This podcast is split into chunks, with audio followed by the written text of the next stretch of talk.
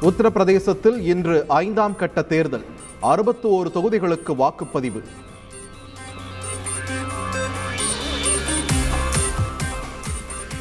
அரசியல் ரீதியாக ஆதரவளிக்க வேண்டும்.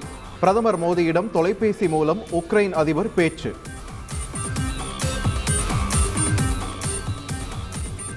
போரை கைவிட்டு சுமூகமான பேச்சுவார்த்தைக்கு திரும்புங்கள். உக்ரைனில் சிக்கியுள்ள இந்திய பிரஜைகள் குறித்தும் அதிபரிடம் கவலை தெரிவித்தார் பிரதமர் மோடி. ஐநா பாதுகாப்பு கவுன்சிலில் இந்தியாவின் நிலைப்பாட்டிற்கு வரவேற்பு. இந்தியாவுடன் சுமூகமான உறவு தொடரும் என்றும் ரஷ்யா அறிவிப்பு. போரினால் பொருளாதாரத்தை இழந்த உக்ரைன் மக்களுக்கு மனிதாபிமான அடிப்படையில் நிதி உதவி. அதிபர் ஜெலன்ஸ்கியுடன் நிகழ்ந்த கலந்துரையாடலில் ஐநா பொதுச் செயலாளர் ஆண்டனியோ குட்டெரஸ் உறுதி. போலந்து ஸ்வீடனை தொடர்ந்து உக்ரைனுக்கு ஆயுத உதவி அளிக்கிறது ஜெர்மனி.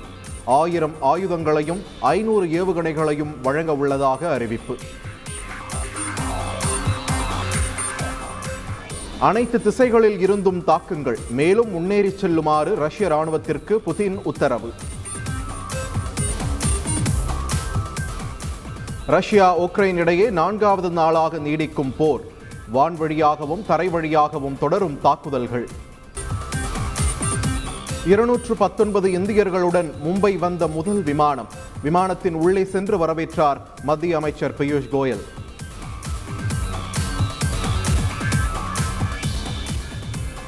ருமேனியாவில் இருந்து இருநூற்று ஐம்பது பேருடன் வந்த இரண்டாவது விமானம் டெல்லியில் தரையிறங்கியது.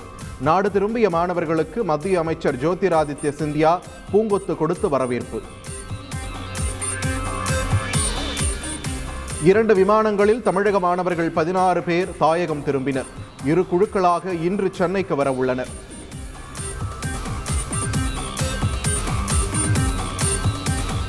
ஹங்கேரியில் இருந்து இருநூற்று நாற்பது இந்தியர்களுடன் புறப்பட்டது மூன்றாவது விமானம். இன்று பிற்பகல் டெல்லியில் தரையிறங்கும் என எதிர்பார்ப்பு. தமிழக மாணவர்களை மீட்க மத்திய அரசிடம் வலியுறுத்தி உள்ளோம். தனி அதிகாரியை நியமிக்க கோரிக்கை விடுத்துள்ளதாகவும் அமைச்சர் மஸ்தான் தகவல். உக்ரைனில் சிக்கி தவிக்கும் புதுச்சேரி மாணவர்களை பாதுகாப்பாக மீட்க வேண்டும். மத்திய வெளியுறவுத்துறை செயலருக்கு துணைநிலை ஆளுநர் தமிழிசை சவுந்தரராஜன் கடிதம். தமிழக மீனவர்கள் ஆறு பேரை சிறைப்பிடித்தது இலங்கை கடற்படை. எல்லை தாண்டி மீன் பிடித்ததாக கூறி கைது நடவடிக்கை.